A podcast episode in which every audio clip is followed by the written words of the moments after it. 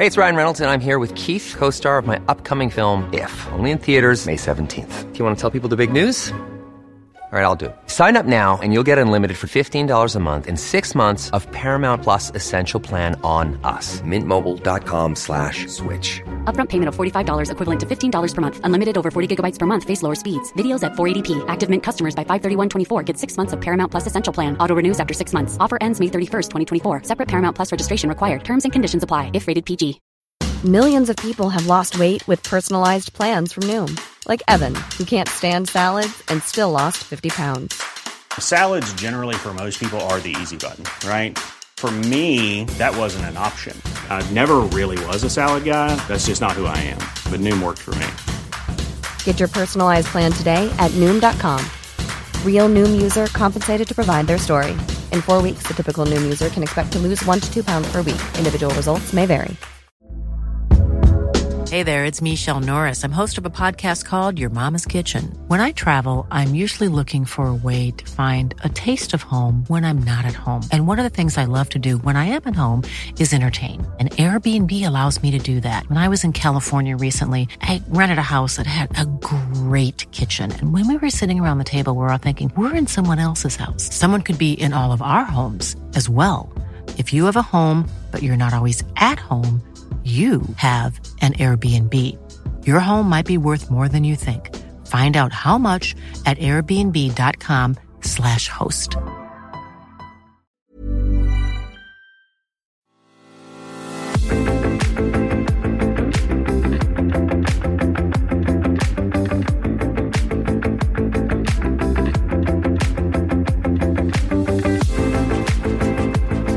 The Unconventional Soldier, a military podcast brought to you by two British Army veterans in association with ISARR.com. Thank you again for downloading another episode from the Unconventional Soldier podcast, which aims to record the history of the British Army's STA Patrols Unit through the voices of veterans who served in its ranks. Today we're talking, talking to Jimmy Morham, who was in the Parachute Regiment, and he was our chief instructor for the selection course in the late 80s. And he took over from Geordie Watson, who we discussed in an earlier podcast with Ian about the early selection courses. On this episode, we'll discuss the Falklands War in 1982, known as Op Corporate, on which Jimmy deployed with Three Para. We'll also talk about the lessons he learned during this campaign, how this influenced his thoughts on training, and how he used this knowledge to make the selection and training for the battery more realistic. Finally, we'll finish off with Desert Island Dits, as you know. It'll be Jimmy's choice of book, film, and luxury item, and Colin and I will obviously throw a couple of ideas in as well. So, as usual, we'll start off with our guest backstory and how he ended up from the parachute regiment to an obscure artillery regiment in the British Army of the Rhine. So, Jimmy, please tell me your story. Evening, guys. I joined the regiment uh, in 1972 as a, a boy soldier. My father had served in both the Royal Scots and the Parachute Regiment, so basically I was I was an army brat. My dad was my hero.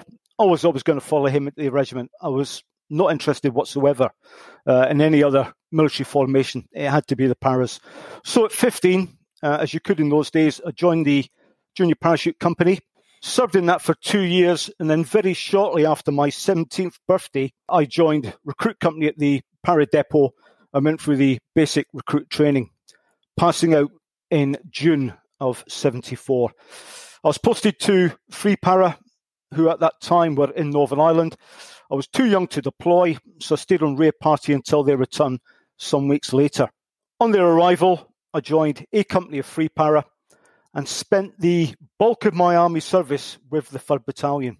However, I did serve in the other two parachute battalions as well, particularly two para, where I spent my last six years of uh, my 22 year service. Did your dad join up during the war, or was he was that after the war he joined up? No, my dad did national service in the Royal Scots and then signed on as a regular. Uh, and it was while he was in Suez that he saw the parachute regiment in action, decided that was for him, uh, and he then did P Company and transferred. And again, he joined Three Para himself. Was he a, a 22 year career man like yourself? Yes, he, he was. Yeah, he did the full 22 as well. A lot of pressure on you during training there, then, mate. And P Company with your dad hanging over you like that. I, I tell you what, it was a nightmare. I wouldn't wish it upon my worst enemy. But I, I, when I was a recruit instructor later on in life, uh, I did feel for the lads who I took through the depot, uh, whose fathers were in the regiment. I, I knew the, the strains and the stresses that they were under, trying to follow in their dad's footsteps. It's not easy. Coming up to uh, a brief outline of the Para Battalion, all that? Yes, a brief outline of the, the composition or the order of battle uh, of a parachute battalion. This will assist us later on when we start talking about the Falklands. Uh, it will give people a better understanding of, of who is what out on the ground. Uh, very simply, there's three rifle companies in a parachute battalion. In Three Para, very simply, they're A, B, and C company. They are the uh, the mailed fist of the parachute regiment. These are the guys that turn up uh, and basically close up with the enemy and kill them. Everybody else in the battalion is there to support those three units arriving on the target. So, three rifle companies.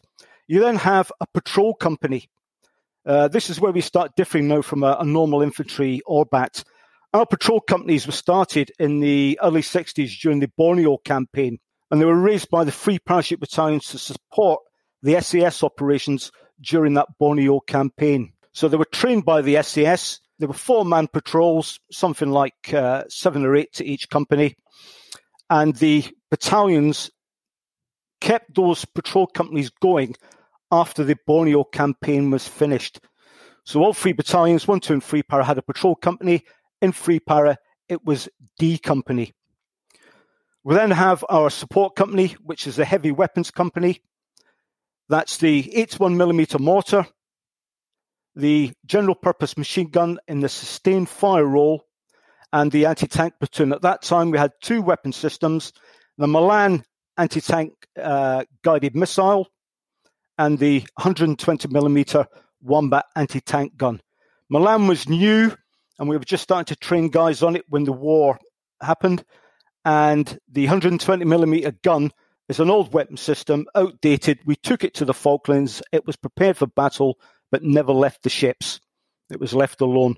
Those of us who were uh, anti tank gunners, uh, we then re rolled and became mini fire support teams using the GPMG.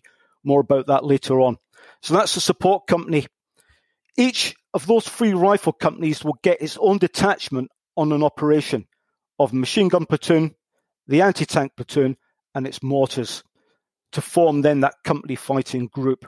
I was always attached to B Company, that was my company. From there, you've got your standard HQ company, which is your cooks, bottle washers, uh, signals platoon, and the like. Uh, our snipers within the battalion were dispersed through the uh, patrol company call signs. Again, more about them later on. So that simply is the composition of a battalion. Uh, that is how we deployed to the Falklands, and given a few small minor shakedowns to fit the operation, that is how we deployed out on the ground uh, when we landed in May 1982 on East Falkland. Did you have Milan on the ground out there, Jimmy, as well?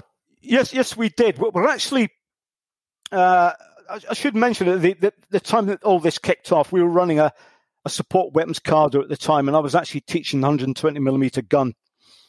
Uh, Milan, we had just been given it along with the Klansman radio system. So we're running a cadre, uh, basically teach guys from scratch. Uh, Milan, it, it, was nothing to do with me. Uh, I was totally gun. But uh, yeah, we deployed it on the ground during the campaign. And again, I'll, I'll discuss that when we go on to the uh, the battle for Mount Longdon. It, it's a good bit of kit, and, and it remained a, a good bit of kit during its surface. Uh, we never used it really in the anti-tank role in Para We always used it for destroying bunkers and stuff like that. Great bit of kit. So, what roles then, Jimmy, um, did you sort of fulfil during your period with the battalion? You will always start off in a, in a rifle company. That's where, you, where you're going to cut your teeth.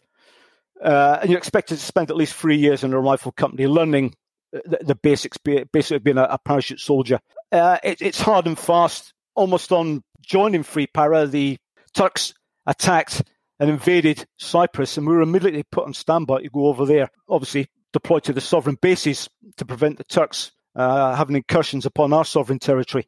So it's very hard and fast. It, it, it, was basically keep up or get out. It was simple as that. You, you lived or died by your reputation uh, and your personal skills.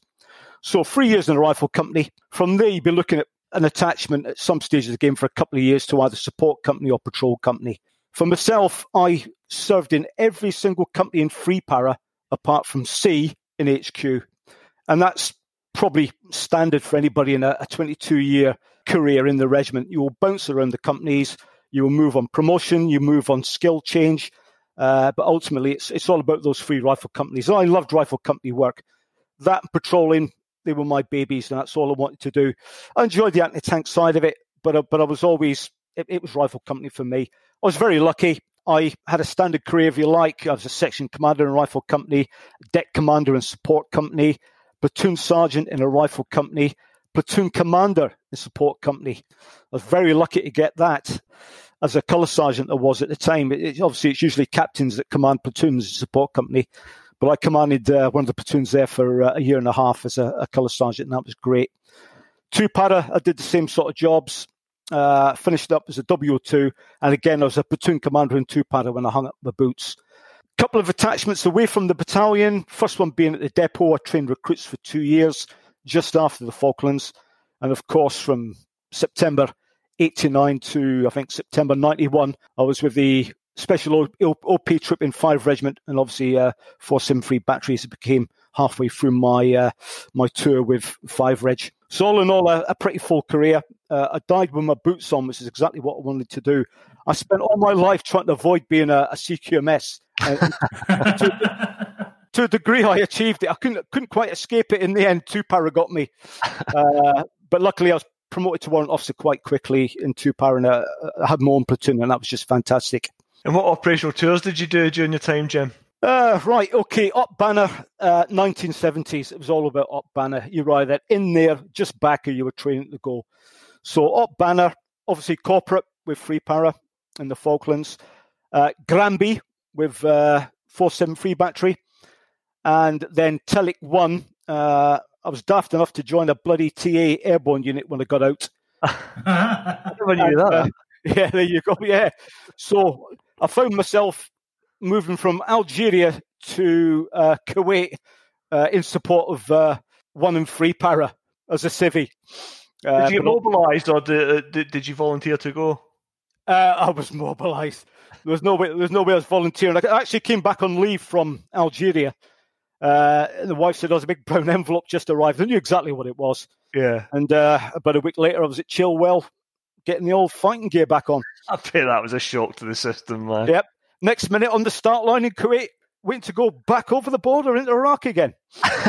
what was your role on Telic 1 then, Jimmy? I joined 144 Parachute Medical Squadron. Okay. Which was the reserve squadron of 23 PFA yeah. uh, Parachute Field Ambulance, our regular paramedical squadron. So we deployed with them basically, or 16 Air Assault Close medical support regiment as it became then. And basically, I was uh, in support of one and three para throughout the entire operation. Can't keep a good man down, Jimmy. I'm laughing at that one. okay, so we'll move on to the, the meat of the matter now, and we'll we'll cover a bit about the history of the invasion of the Falklands first, because I think for people of my age and Kev's age, we joined just after the Falklands. And it's hard to emphasize how much the Falklands influenced us and the army at the time as soldiers. Mm. So for guys like yourself, Jimmy, you know, if you told us you're in the Falklands, it was one of those bloody hell, you know, I mean, somebody who, who went through that. You know, all these guys were held up in very high esteem. So I just want to cover a few facts about the Falklands War, uh, just to prepare the audience who might not be as aware of it.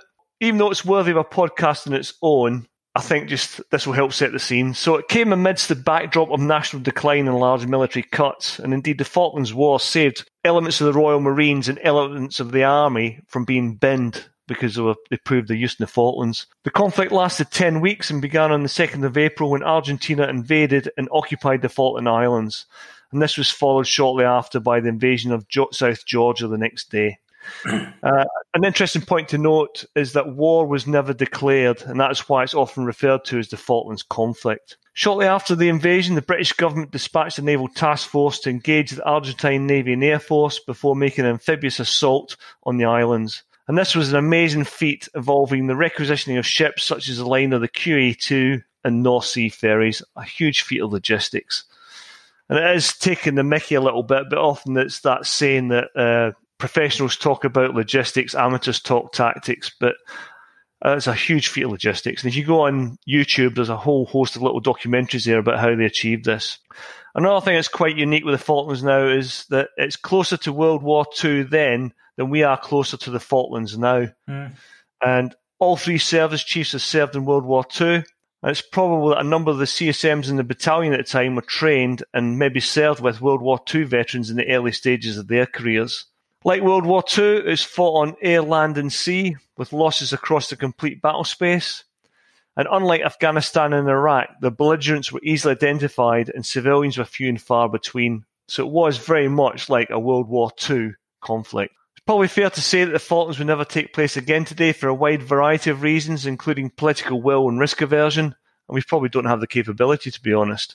I think it's probably worth just outlining. Jimmy talked earlier on about the makeup of a para battalion. I just want to outline quickly the broad outline of the task force of the army that was sent down there. So it consisted of two brigades, three commando brigade, which were 40, 4-2 and 4-5 commando, and they were backfilled by 2 and 3 para. There was support and artillery from 2-9 Commando Regiment Royal Artillery, which was 7-8, 7-9 and 148 battery who did the naval gunfire observation. And there was also 2-9 battery from 4th Field Regiment Royal Artillery. There was integral air, air defence from the Royal Marines and obviously the usual attached arms, Royal Engineers, etc. Three Commando Brigade was followed on by five Infantry Brigade, which consisted of 1st Battalion Gurkha Rifles, one Welsh Guards, and two Scots Guards, and supporting artillery from 2 9 Battery 4th Field Regiment RA and other supporting elements from 12 Air Defence Regiment Royal Artillery. The opposition then, the Argentinian side, consisted of over 10,000 soldiers and airmen and sailors, the army was a mixture of professional soldiers and conscripts. Now, military doctrine normally dictates that an attacking force should be in the ratio of three to one, i.e., three attackers to every one defender.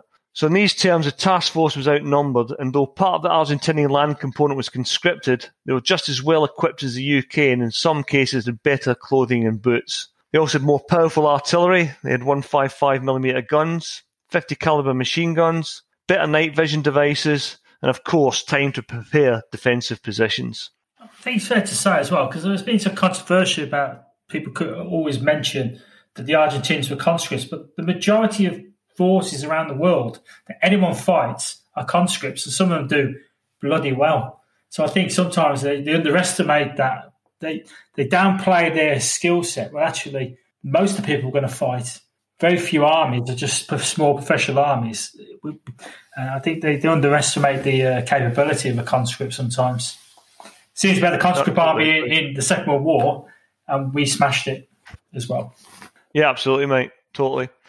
So the, the other elements of the Argentinians, the Argentinian Air Force, which was professional with aggressive pilots that pressed home the attacks, allowed them to sink seven British ships, including two frigates and two destroyers. They also sank the Atlantic Conveyor, which had a huge impact on the campaign as it led to the loss of six Wessex and five Chinook helicopters. And Jimmy will cover a bit more about that later on, about the impact that had on him. The Argentinian Navy pretty much sacked it and returned to port following the sinking of the battleship Belgrano by HMS Conqueror and a loss of over 300 sailors. And that was quite important for the campaign as well because uh, that reduced the time the Argentinian Air Force could spend over the islands. So the conflict lasted 74 days and ended with an Argentinian surrender on the 14th of June, returning the British islands to, to the UK's control. And in total, 649 Argentine military personnel died, and there was 255 British military deaths. And sadly, three Falkland Islanders were also killed. So the end state was that Argentina's military dictatorship government was severely discredited and civilian rule was restored to Argentina in 1983. And in the UK, Prime Minister Margaret Thatcher converted widespread patriotic support into a landslide victory for the Conservative Party in the parliamentary election of 1983 as well. So, Jimmy, what was your role in the battalion at the time? And was your battalion on Spearhead or any other standby at the time? Because you mentioned you were away on a cadre. We were stationed uh, in Tidworth, just outside uh, Salisbury Plain training area. At that time, we were conducting a support weapons cadre uh, so we had new guys basically from the rifle companies who wanted to transfer into the anti-tanks uh, mortars or the machine guns. And we were about halfway through those cadres when the word of the invasion came through. we continued to train the guys on the cadres. The rest of the battalion basically just got themselves geared up, uh, ready to deploy down to the, the docks and sail. More about that in a minute. We were the spearhead battalion uh, for the army at that time, and we were also the lead parachute battalion group. Uh, as today, there's always one para battalion on notice to move all the time. Two para were our reserve battalion uh, for a parachute follow up, and they were on five days' notice to move.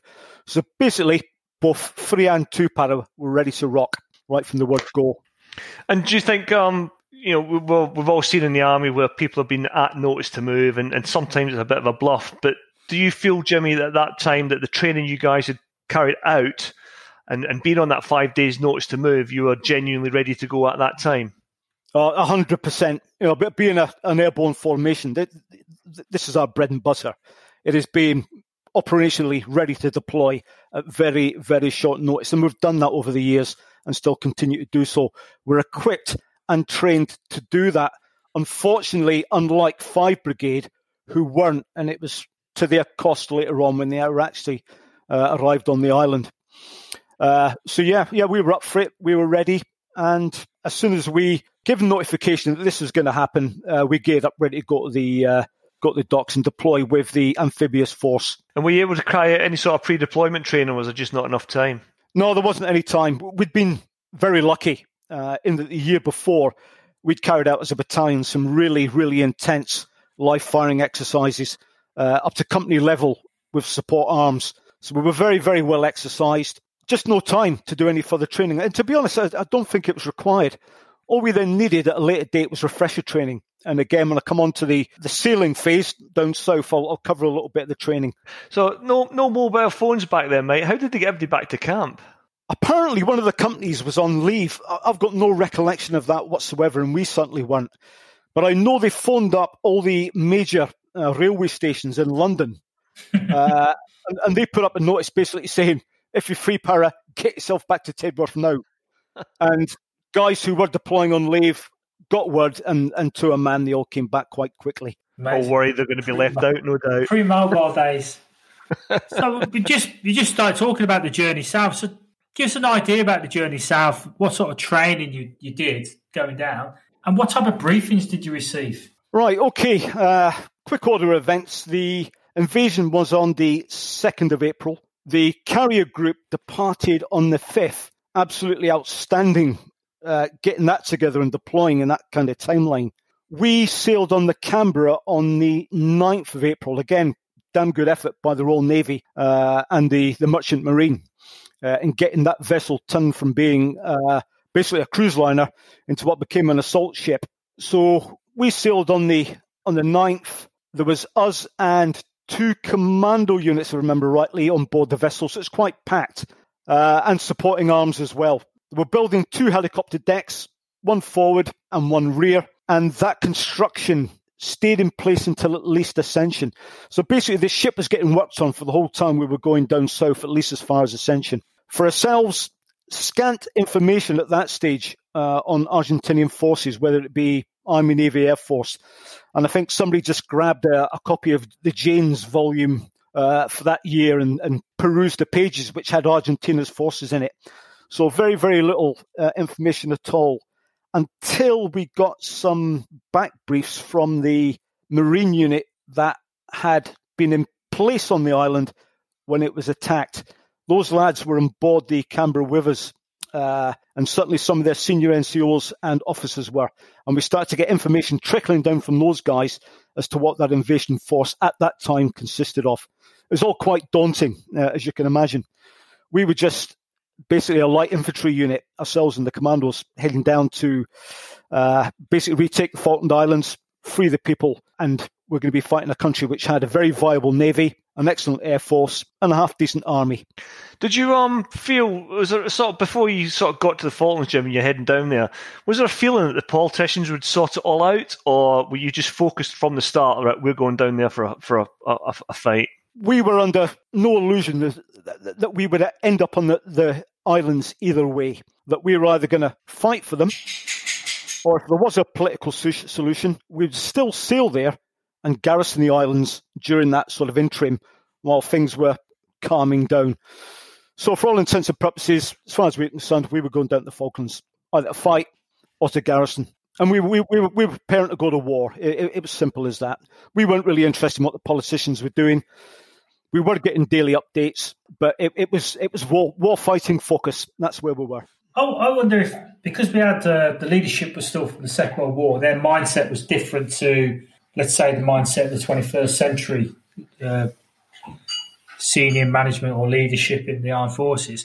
In the Second World War, they, they were very much akin to right. We're going to make something happen. Let's just do it as we go along, and they made it work. And I'm wondering if that was still the mindset at the top when they were putting together a task force and getting them out the door as quickly as possible. Because I would fully, yeah, yeah, I would, I would fully agree with that. Oh, all three heads of staff, all, all World War II yeah. veterans, as you say, an ex Lancaster bomber pilot, uh, a submarine and destroyer captain, uh, and a guy that had landed on D-Day. Yeah, you know what? What better guys to have at the helm of what was then Britain's biggest war yeah. since Korea? Yeah, yeah.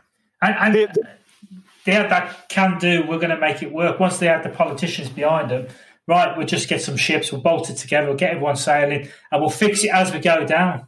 And it, feels like today we'd be a bit slower, and we'd have to put other things in place and other equipment. It would take a lot longer to to roll out the door. I think. Absolutely. I mean, the plan was by no means perfect, uh, and, and the odds were massively stacked against us. I, I saw a quote from the United States Navy after the war uh, that their assessment of a successful reinvasion by the British forces was a military impossibility. Okay, yeah. so, so so for this task force to get put together and deployed in that space of time, yeah. and then and then retake the islands in that space of yeah. time, it was an unbelievable undertaking by all involved, not just Para Reg, everybody that had any influence on the operation whatsoever. It was very, very impressive. Yeah. So, what other training then were you doing on board, Jimmy? We very, very quickly sorted ourselves out on board. Space was limited, so it was a case of the commandos booking various rooms, uh, us taking our turn. We had a promenade deck around the vessel, which was exactly a quarter of a mile long. So you can guess what that was used for. uh, and we did everything from basic PT up to 10 milers. Uh, that got a bit daft, to be honest. The Marines one day would run around in PT kit. Us being paras, the next day we would run around in boots and denims. The Marines next day would run around in assault order. Next day we'd run around with a Bergen on. they turn up the next day with two Bergens and an anchor tucked under their arm. yeah, we, we were just going a rivalry then, Jimmy. Absolutely, absolutely. But but it, it, was great fun. I mean, for all the the rivalry, uh, there was absolutely no issues, you know, between any of the units uh, on board, and it was a simple case of everybody just trying to do, outdo everybody else. So, with regards to training, uh, we basically carried out every refresher training on every subject you could ever carry while on a vessel going to sea. Uh, so, basic infantry skills, map reading, battle first aid, and the like. We fired all our platoon weapons over the side of the vessel. We had some very good presentations from the naval gunfire guys. One of the stars of the presentation actually was uh, a young naval radio operator by the name of Larry, who I was to bump into some years later on uh, when handed over the uh, role of chief instructor at uh, 473 Battery. So yes, we we trained and we trained and we trained you got when you got to Ascension. I think Ascension was Ascension Island uh, was was hugely important to the task force because I understand uh, from my reading that the a lot of ships were loaded as quick as they could, but when they got to Ascension, that was a chance to shake out, sort of reorder the loading on the ships, but also more importantly for you guys, get a chance to do some landing craft drills and, and some other training. So, what did Ascension enable you to do, and how important do you think that was? On the actual operation, it, it was invaluable that was, in essence, our, our logistics echelon. Without that base in the Middle of Atlantic, we'd have really struggled to have done what we did. Everything that we didn't have anyway was flown in there to then be put on vessels later on. Further units were flown into Ascension to then join us at that stage of the game. Uh, and we trained on the island itself. It's a small volcanic rock sitting in the middle of the Atlantic, very, very hot uh, tropical con- conditions. It allowed us to go onshore and basically fire every weapon system within the battle group. So that was everything from the SLR up to our mortars uh, and uh, 120 millimeter guns and our Milan anti-tank. I don't believe any of the artillery units went ashore, and certainly our rifle companies carried out some uh, good tactical 10 milers as well while they were on there. With regards to assault craft landing training, we did it incessantly, day after day. For we were there for about five or six days in total, total offshore. So it was loading drills. Uh, we then come on to the beach landings. There was only one beach on Ascension that you, you could carry out the landings on, and the waters were absolutely full of sharks.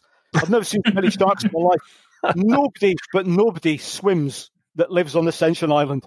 They stay on the land. and you can imagine at night time the guys were sneaking half their supper up their jumpers up onto the deck and then hoying you know bits of meat and all sorts over the side of the ship to uh, watch the sharks devour it.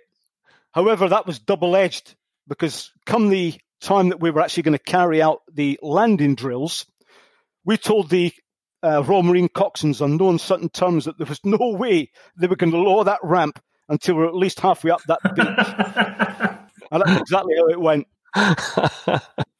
so yeah, drills and drills and drills again. So so we could do it basically in our sleep. And again, I think another another big contrast. I mean, we, we've got the, the, the World War II sort of piece coming through this again, but it's probably pretty fair to say that battlefield first aid back then probably wasn't that much different towards how it was in World War II. Is that a fair assessment? Sort of the training you got. Yes, very very simple. Uh, breathing, bleeding, breaks, and burns, and that was it. Nothing more than shell dressing. Uh, we didn't use drips, and we weren't trained how to use them. It, it was the basics: control of hemorrhage, gunshot wounds, burns, fractured limbs. As simple as that.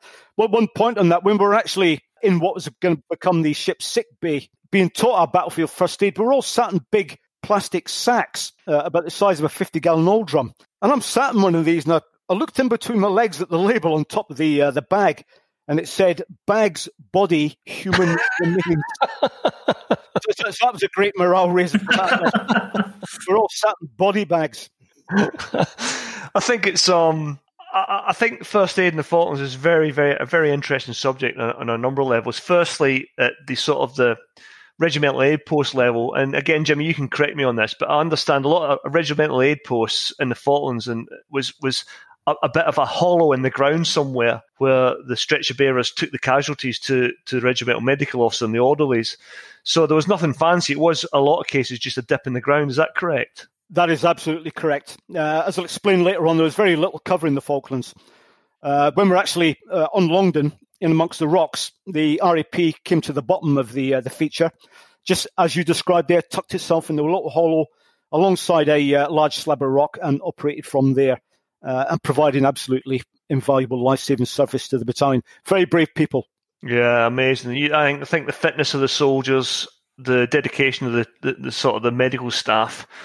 And I, have read a few accounts as well where the cold weather helped quite a bit, slow bleeding and, slow, and slow, slow the body system yeah. down so that yeah. guys yeah, who maybe have died in a warmer climate were able to survive. Yeah, you're absolutely right there in those days, it was a case of always banging in a drip as your sort of first action mm. uh, in an RAP. But because a lot of our guys, my gunner included, were laid out uh, basically shot and bleeding throughout the whole of the night, uh, the, the, low temperatures basically just slowed down the bleeding and then just simply cauterized the wound uh, and they stopped bleeding. Had they had fluids pumped in them, it's, it's pretty likely that that might have kept the bleeding going. All right. So yeah, it, uh, it, it caused a bit of a rethink after the campaign yeah. with regard to treating gunshot wounds, you know, giving fluids, etc. When you're in those cold conditions, uh, and certainly a lot of our lads were laid out there for a long, long time, many hours uh, with multiple gunshot wounds, uh, mm-hmm. and survived. And they put it down to the slow bleeding due to the low temperatures. Yeah, amazing. And then to survive that, well, one, one of the other things we'll just briefly cover is the what was called the Red and Green Life Machine, which was the field hospital, which was set up by uh, a surgeon captain Rick Jolly. Uh, he was responsible for three sort of field hospitals out there, but the Red and Green Life Machine was probably the best known. Um, he was the only serviceman in the Falklands War to be honoured by both the British and Argentinian sides. And the awards were for his recognition and achievements in managing three frontline field hospitals in which more than a thousand casualties, among them 300 Argentinian soldiers and airmen, were treated. Interesting thing about that red and green life machine was every person that went in there wounded survived. Uh, again, absolutely unbelievable. Uh, Jolly was a senior medical officer, 3 Commando Brigade, and he had intended to use the SS Canberra as a floating field hospital, but the ship's vulnerability air attack meant that it needed to be kept 200 miles at sea. So he's given 90 minutes notice to set up his first field hospital, the Red and Green Life Machine, which is a single story derelict meat processing plant at Ajax Bay, one of the three British landing sites on the western coast of East, sorry, western coast of East Falkland. Sadly, Rick Jolly died a few years ago, only at the very comparatively young age of 71. So, Jimmy, eh, covered a bit about the sort of the, the prep going down, but for any soldier, the ground and the weather are always dead important. So, what was the ground and weather like? Well, South Atlantic, uh, heading into what was going to become their winter, very, very cold, temperatures hovering on or around zero, constant wind, which really was the main issue, rain, sleet, and snow at quite regular intervals. The biggest issue, really, I'd say, was the fact that you were wet most of the time. I've been colder on Sennybridge training area. However, the temperatures combined with the wind and the wet, we were very simply from the day we landed to the day we left, we were damp. Mm. At best, soaking wet most of the time. And that was the weather we had. There were some lovely days, crystal clear, still with that constant wind. Most of the time, it was absolutely freezing. Hmm. And you, you talked about Sennybridge there, Jimmy. And would you say, I mean, I've seen the pictures, but I wouldn't want to make a presumption, but it does seem very similar to Sennybridge without the forestry blocks. Is, is that a fair assessment? In a nutshell, yes. Sennybridge, take away all the trees, all the major bushes, and you've got the Falklands. Rolling moorland, peat bogs, no trees whatsoever. So very, very little natural cover from the elements. But an, uh, ideal, an ideal ground that parachute battalions had already trained on, in, in essence. Is that a fair assessment? and the commandos as well, obviously with their you know their, their Arctic history. Yeah. Uh, so yeah, combined with frequent rivers to cross, none of them too deep, thankfully, at that uh, at those crossing points. Very small mountains, uh, very rock strewn mountains they were, and we had a, a geological anomaly called rock runs running down from some of these features, and that's like a, a boulder field, and you have boulders the size of a football up to the size of a car. Hey, I'm Ryan Reynolds. Recently, I asked Mint Mobile's legal team if big wireless companies are allowed to raise prices due to inflation. They said yes. And then when I asked if raising prices technically violates those onerous two year contracts, they said, What the f are you talking about, you insane Hollywood ass? So to recap, we're cutting the price of Mint Unlimited from $30 a month to just $15 a month. Give it a try at mintmobile.com slash switch. $45 up front for three months plus taxes and fees. Promoting for new customers for limited time. Unlimited more than 40 gigabytes per month. Slows. Full terms at mintmobile.com. Millions of people have lost weight with personalized plans from Noom. Like Evan, who can't stand salads and still lost 50 pounds. Salads generally for most people are the easy button, right? For me, that wasn't an option. I never really was a salad guy. That's just not who I am. But Noom worked for me. Get your personalized plan today at Noom.com. Real Noom user compensated to provide their story. In four weeks, the typical Noom user can expect to lose one to two pounds per week. Individual results may vary. Basically, strewn in your path at varying depths. And they were that bad that they actually held up uh, one of the commando attacks during our brigade attack on the night of the 11th, 12th of June. That's how bad these things were. So we're crossing them in the pitch dark, and they were obviously ankle breakers of the highest order. So that's the kind of ground that we had to to cross. Very heavily weighed down, obviously, with equipment. So trying to maintain an upright stance when you're standing on very wet, spongy ground is very, very difficult and very, very energy sapping. And you would freak- a lot of people to lower limb injuries. We, we didn't. There was a couple, but not very many at all. Trench foot was the issue. So it was called weather injuries, basically. We were from day one wet.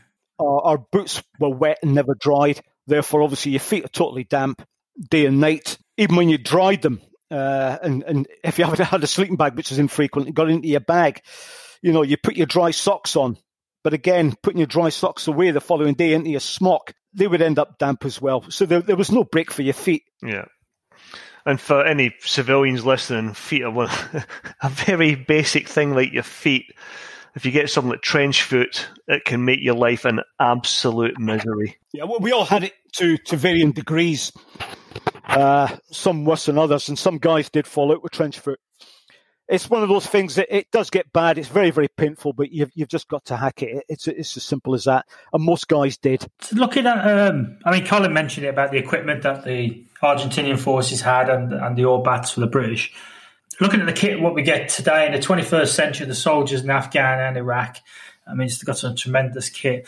What was the kit like in for that campaign? You know, you can talk about the commandos and the, the parachute regiment being light, you know, light infantry, and probably had some of the best kit that the Green Army could possibly have. Tell me something about the kit. I'll tell you what. I wish that statement was true. That's you shot down, Kev. you had smocks. Yeah, yeah we, we, did. The, the, only thing that really that really was different to, to what anybody else in the British Army was issued was our parachute helmet, our parachute smock, uh, and our SAS Para Bergens. The rest of our equipment was really pretty much uh, bog standard to what the rest of the British Army was wearing, whether we're back in the UK or on the plains of northern Germany. So it was uh, a para smock, a KF shirt, which was a leftover from World War II, a heavy duty woolen jumper, an Arctic string vest. Would you believe that we were issued? Did you wear one, Jim? All the time. yep. We also got issued Arctic long johns. We wore the standard denims, puttees around our ankles. Again, another World War and Ball One bloody leftover, uh, and the infamous DMS boot on our feet. Could you just describe the DMS boot, Jimmy? Because I think to, for any civilians listening or or people a good bit younger than us, might just describe why the DMS boot contributed so much to the trench foot problem. right, the, the DMS boot was a very short ankle boot. It was not waterproof in any shape or form, and once it got wet, it stayed wet. So it provided very little ankle support and very little waterproofing, which obviously in an environment like the South Atlantic was vital. As a result of that, as I said earlier, the feet stayed wet. Other than that, it was a great boot. I'd, I'd worn it in the jungle, I'd worn it in the desert, fine. But for these Arctic conditions, in a wet, boggy environment, they were they were the death knell to a lot of guys' feet. I think across the, the task force, uh, uh there, there, was, something like 150 guys fell out with uh, lower limb injuries. Sorry, with cold weather injuries relating to the footwear. So yeah. that was our basic equipment. On the way down Ascension, we received the Arctic Warfare jackets and trousers from the resident Arctic Warfare Battalion back in the UK. Mm. I, f- I think they gave us every bit of knackered kit that they had. Because these these much lauded Arctic warfare smocks, when you held them up to the light, you can actually see the sky through them. Yeah. they, were, they, they, were that thin and that worn, and the trousers were exactly the same. So the guys wore a mixture, really, of the temperate climate UK stuff standard denims, para smock, or a mix of windproof jacket, windproof trousers. And I think it's probably fair to say, Jimmy, back in '82, I mean, the army's very well equipped nowadays, but even your civvy outdoor gear nowadays is, is, is a mega. But there was nothing much you could have privately purchased back then anyway, I don't think. The fleece jackets didn't really exist no, or no. things like that. There was a much private purchase of kit? No, not at all. Uh, those days, Gore-Tex was a German porn mag. uh, totally unheard of.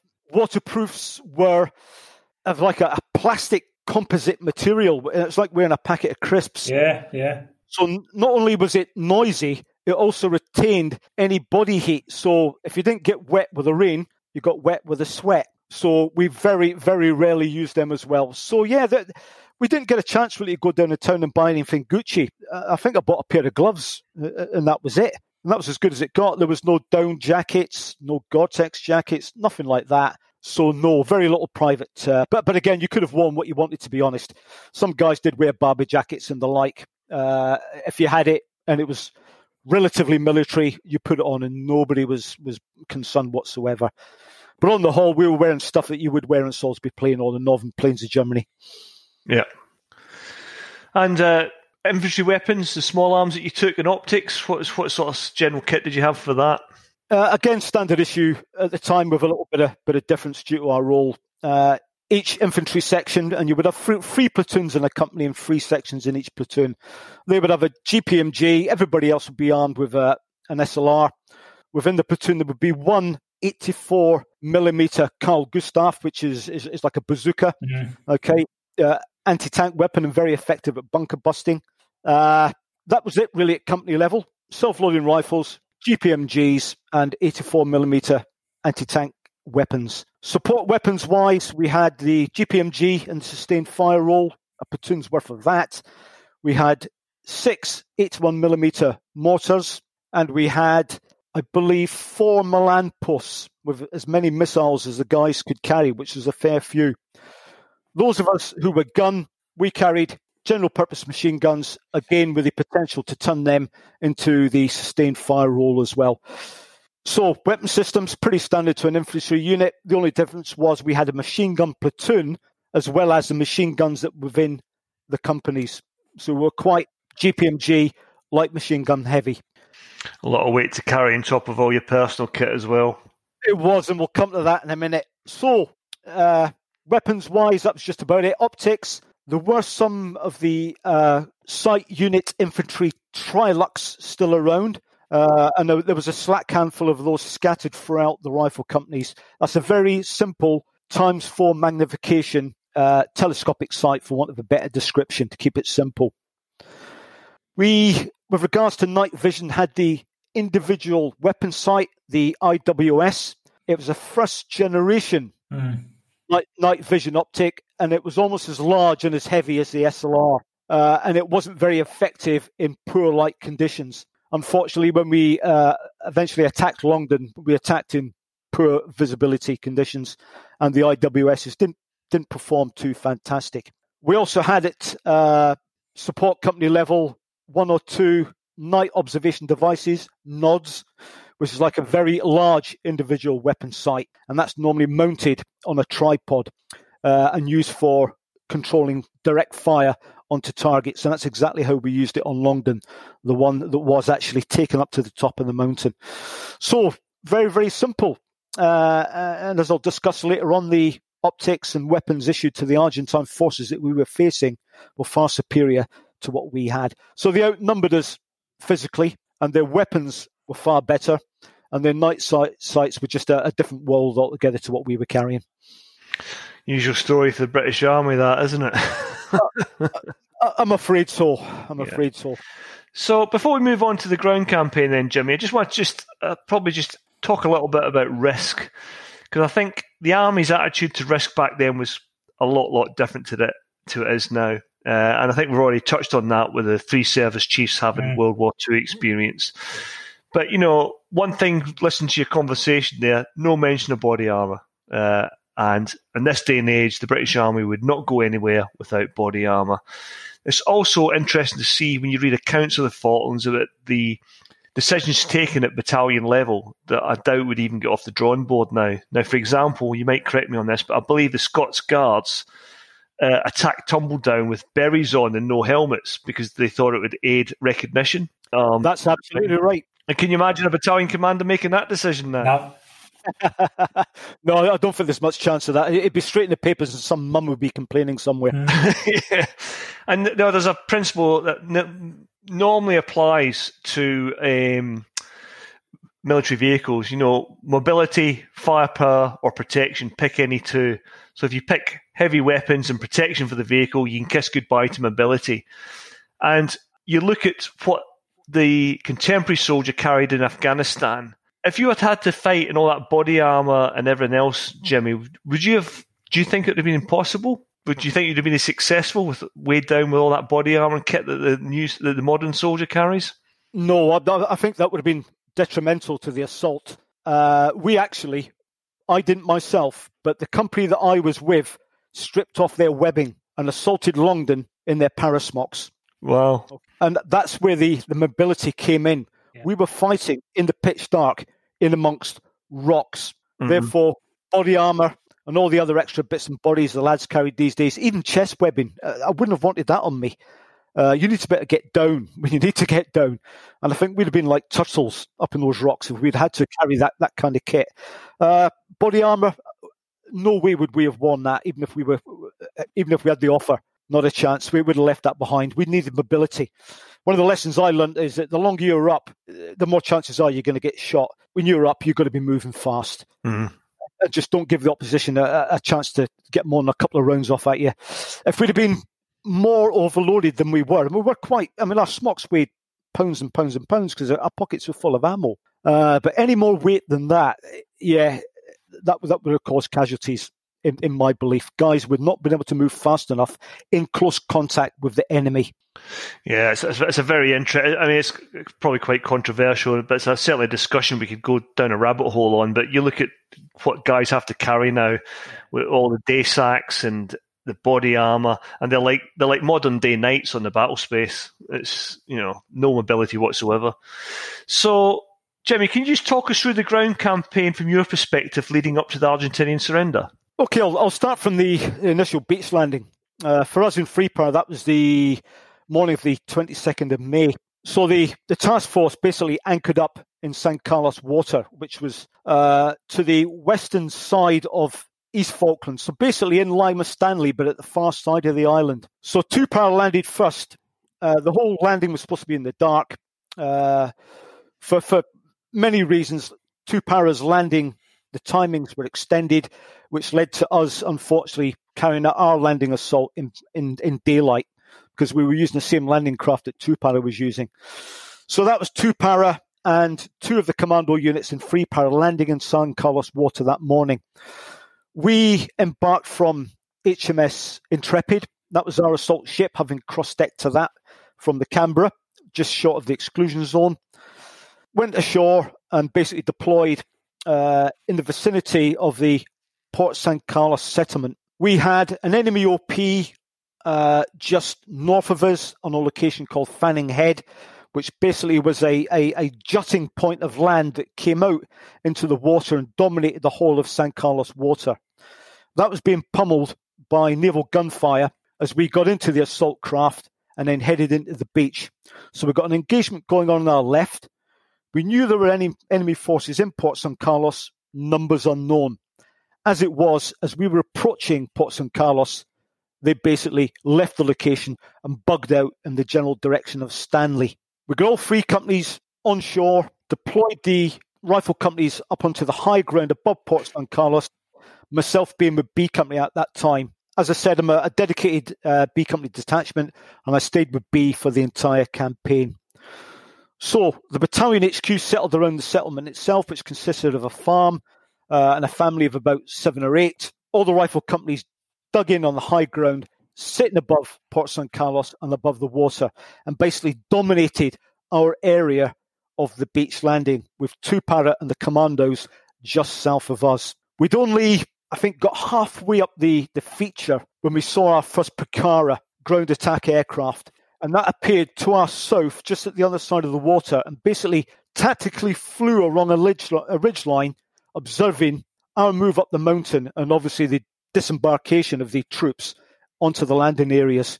So the pilot skimmed along the ridge line, got a look at the landing, and then basically disappeared over the other side of the ridge and went back to report to uh, the forces in Stanley itself.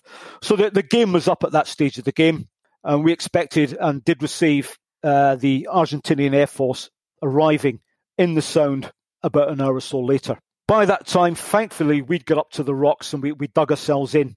The water table is very high in the Falklands. Uh, a lot of the guys hit water straight away, so it's a case of building up as opposed to digging down. So it's cutting the, the turf from the peat and building uh, a sanger, which basically is uh, an improvised bunker made of either rock uh, or compacted earth, soil, turf. And that's how we basically dug ourselves in to those defensive positions. We dug down, in a simple fire trench, six foot by four, or we built a sanger using the peat and rocks that were available. And we got ourselves in in a couple of hours. It's very easy digging. We then test fired all the mortars, sorted out some defensive fire plans, and started tying in all the arcs of fire between the different platoons and different companies of the battalion to cover ourselves and to cover the landing areas. As I said, uh, but mid afternoon, the Argentinian Air Force turned up. I think there was something like 30 aircraft on the first attack. and basically attacked every vessel within Falkland Sound. They were all at anchor at the time, apart from the Royal Navy uh, frigates.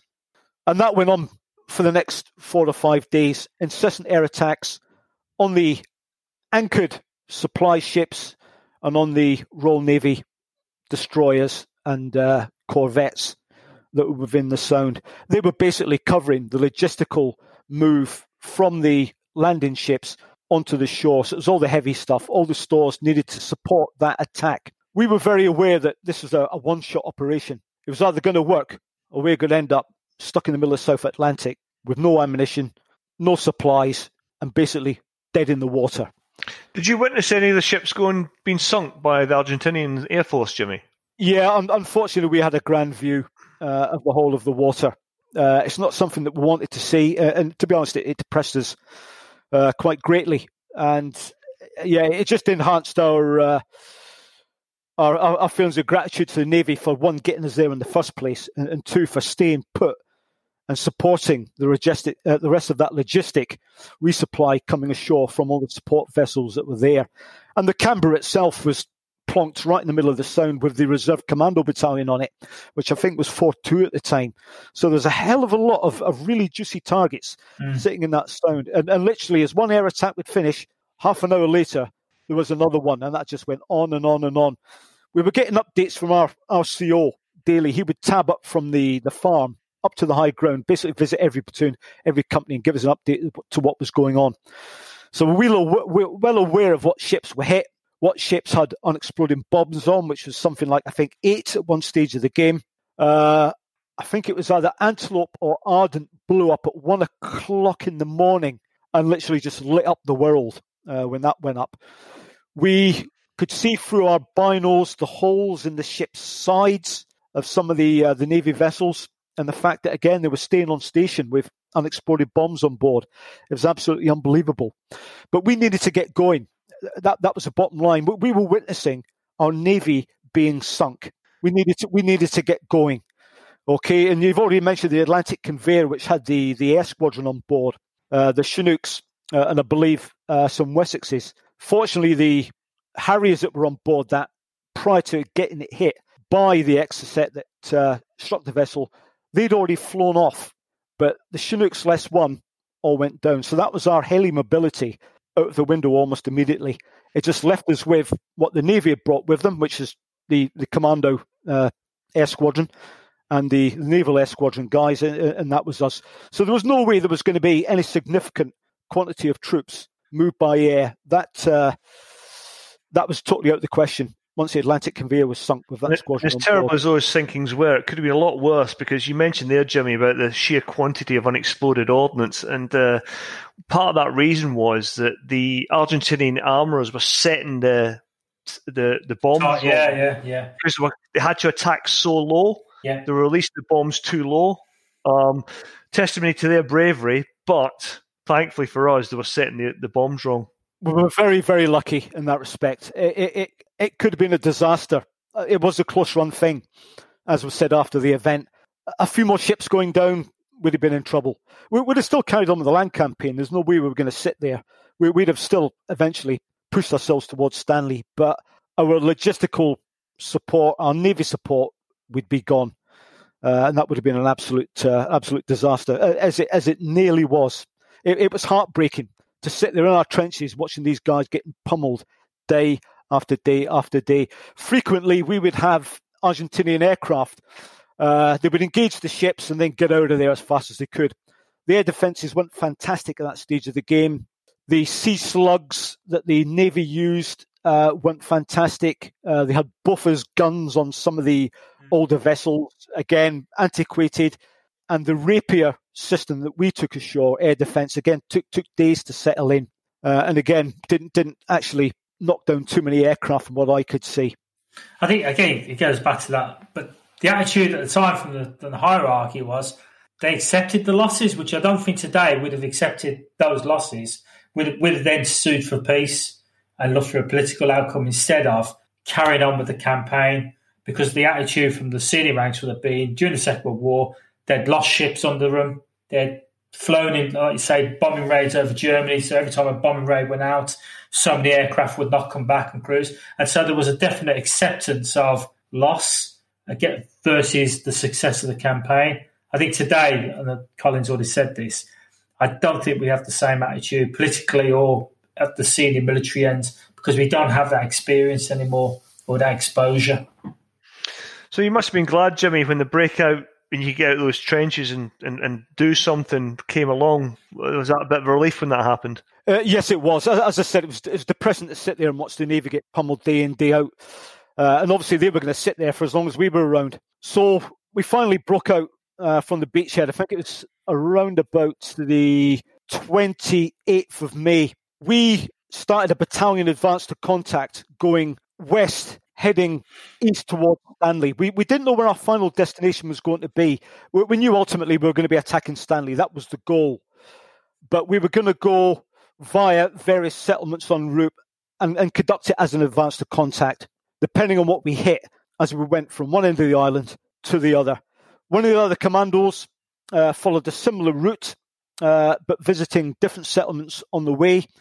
Uh, and two para left its defensive positions and started heading towards Goose Green to attack the uh, strategic reserve of the Argentinians, which was based down at Goose Green itself on the isthmus there.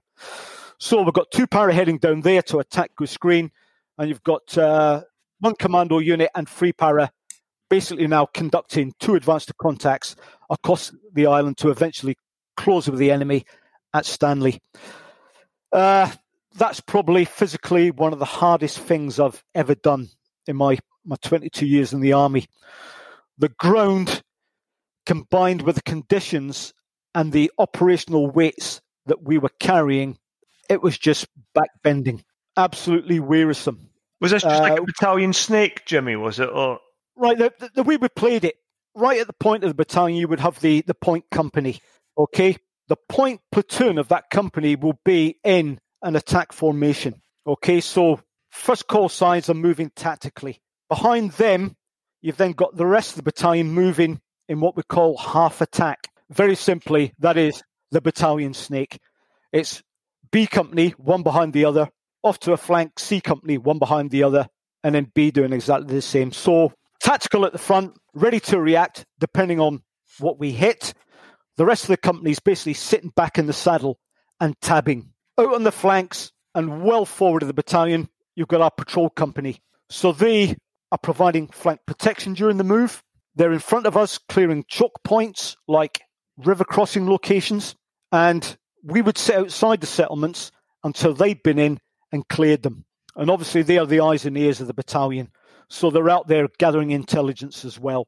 Mounting OPs, mobile patrols. More about those guys later on. Their, their, their task over there was very, very demanding. Uh, and they, they had an outstanding role. They, they had a real good war. Uh, so, day and night, tabbing. We tabbed during the day, rested maybe every couple of hours for 10 minutes, and we just tabbed and tabbed and tabbed. Distance wise, it was about 50 miles to our final destination, as it turned out to be, which was Mount Estancia. But obviously, moving tactically, it was far more than 50 miles, with many dog legs in between. Light skills, which in effect is our assault order, which is our weapons, our optics, our ammunition, a bit of food, our heavy weapon systems, mortars, Milans, bipods, tripods, barrels, everything being man packed. So we were literally human mules. And this, unfortunately, is where Five Brigade got caught out when they landed. Uh, the guys weren't very fit and they found it impossible to carry operational loads and had to be moved by sea, uh, which led partially to the issue with the attack on the Galahad later on in the campaign. So it, it was where the fitness basically of the Para and, and Marines came to the fore. It was moving tactically across broken ground with operational assault loads. So, as I say, this was day and night basically. Uh, you were stumbling, you were falling into bogs, you were clambering across rock runs, uh, very little breaks. It was freezing cold. So, when you stopped, you were thankful to ease the weight off your shoulders. But within five minutes, it was freezing cold again, and you just wanted to move. so, it was, a, it, was, it was a no win situation all the time. We had one river crossing on day one, uh, and I'll never forget the, the B Company Sergeant Major As I got to the far bank, having waded through the river, he said to the guys around him, This is going to separate the men from the boys. And, and it did. it's exactly what it did. To their credit, most of the guys completed that tab. So after a couple of days, we arrived outside Teal Inlet, uh, which is a small settlement uh, of about, I think, some five or six families. Our patrols went in first, cleared it, and then guided us into the location. We spent one night there, dug in to defend ourselves, and then cracked on with the advance to contact the following day. I did manage to get into a sheep shearing fre- uh, shed for about an hour that, that, that night and wrap, wrap myself in some sheepskins. well, at five star luxury, that must have been, Jimmy. Well, well, put this with the ticks. Thought it was five star luxury. yeah, they were a nightmare. We didn't spend long in there. It, it was just full of ticks. Uh, but it was a welcome break just, just to get out of that incessant wind and cold for half an hour or so. So back on the march again, again a repetition, day and night tabbing.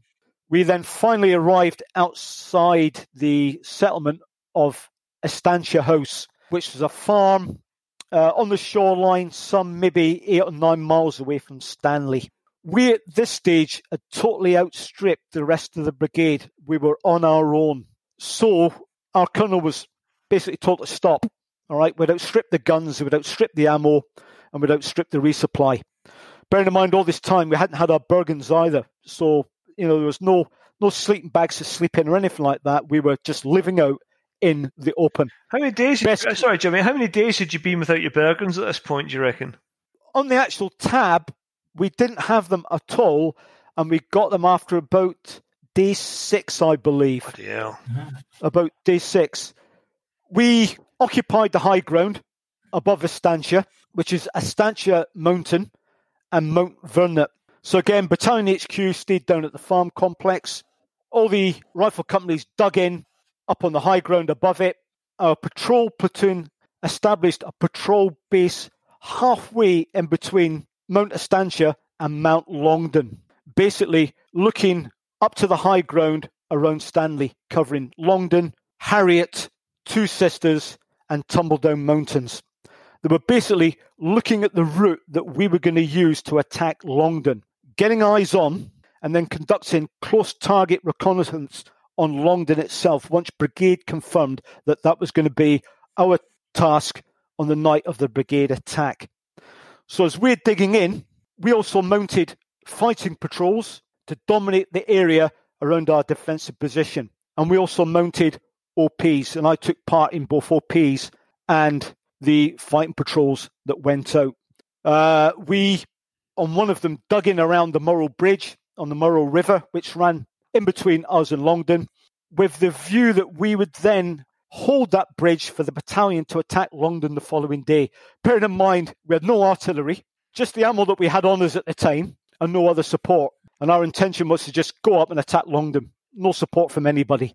We moved during the night, forded the Murrell River, took some engineers, our parachute engineers with us. We dug in around the bridge, they cleared the bridge, and we just sat there knowing full well that when it got daylight in the morning, we were going to be in trouble. And we certainly were. The first thing we saw that morning was the FOO party tabbing up the side of Tumbledown.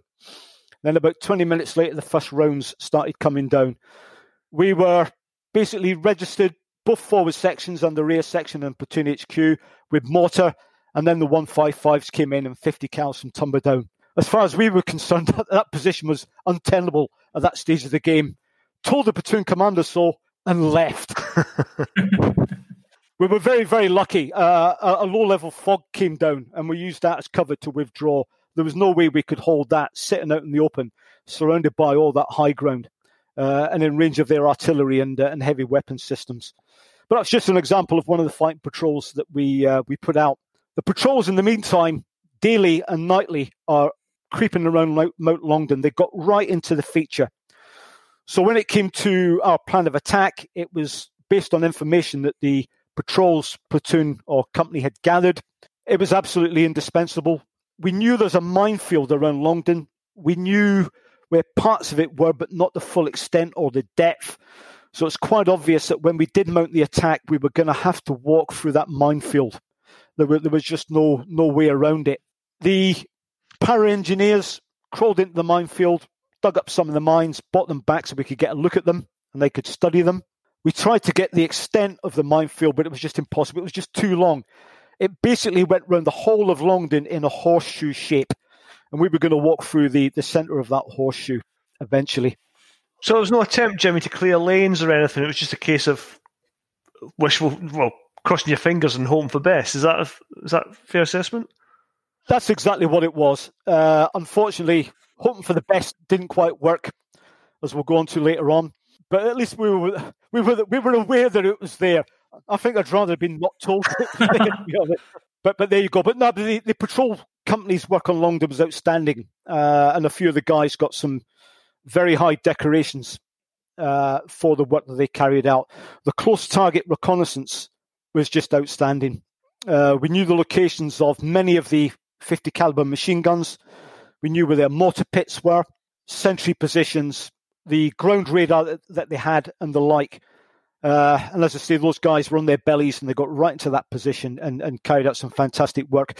They also engaged the, the Argentinians now and again just to keep them on their toes. They called in artillery fire once we got it up there. They also brought in some Harrier strikes uh, and they sniped some of the uh, the sentries as well. Again, just just just to keep forcing ourselves upon the enemy all the time. Downside of that, I suppose, is the fact that they knew we were there, but at the same time, they would have been able to easily see us from Longdon while we were dug in around uh, Motor Station Vernet. We'd have, we'd have been in full view. So that's where we were. We came to a halt. The rest of the brigade caught up with us. The battalion echelon at Stantia House at the farm became the, the brigade echelon. So basically, everything started to move in around there, ready to support Three Commando Brigade on its attack on the high ground that surrounded Stanley. And the high ground was the key to taking Stanley itself. So that's where we were at that stage of the game. Dug in on those two features, patrolling ahead, dominating the ground, and carrying out close target recce's on Mount Longdon, which had then been confirmed as Three Para's target for the night of the 11th, 12th of June. And that, did you feel then that, I mean, the way you've just described that operation, that's pretty much the bread and butter of your battalion. Uh, played heavily into the skills set available, would you say as well, Jimmy? Yeah, hundred percent. This is what we get paid for. So it, it, was it was our ballpark, and it, it, couldn't really be any better for regards to what a parachute or, or, indeed a commando battalion does. So what was the next stage then? Okay, uh, brigade planning based on our patrolling and the various commando units, CTRs, and fighting patrols. From there, they then put a plan together to attack those mountain features that were the gateway to the entry into Stanley. And it was going to be a brigade attack with one parachute battalion, which was Three Para attacking Longdon, and the two other commando battalions attacking Two Sisters and Mount Harriet. The worst of past supposed to be two noisy attacks, which is the two commando ones, and ours was going to be silent. And again, the CO decided that uh, given the British infantry standard of training and night fighting capability, and that we were used to fighting at night, we were going to attack Longdon with no prior artillery or naval bombardment preparation. We were going to get as near as we could to the position, or indeed onto it before it went kinetic. So we had the guns on standby, but they were on call, and Three Para went in silent. The two Marine battalions were going to go in about half an hour behind us and attack their two locations and go noisy right from the word go. Who's right, who's wrong, I don't know, but I pref- myself, I would have preferred to have gone noisy. I would, I would have liked that, that location to be prepped because going in silent was double edged and eventually worked against us to a degree. And again, I'll discuss why later on. That's the end of part one of this podcast. You can continue to listen to the rest of Jimmy's riveting account of Three Para's battle for Mount Longdon by downloading part two, which will be released a few days after this one. Thanks again to Nick Beale for sponsoring the series and offering technical support through his company ISARR, and we'll see you next time on The Unconventional Soldier.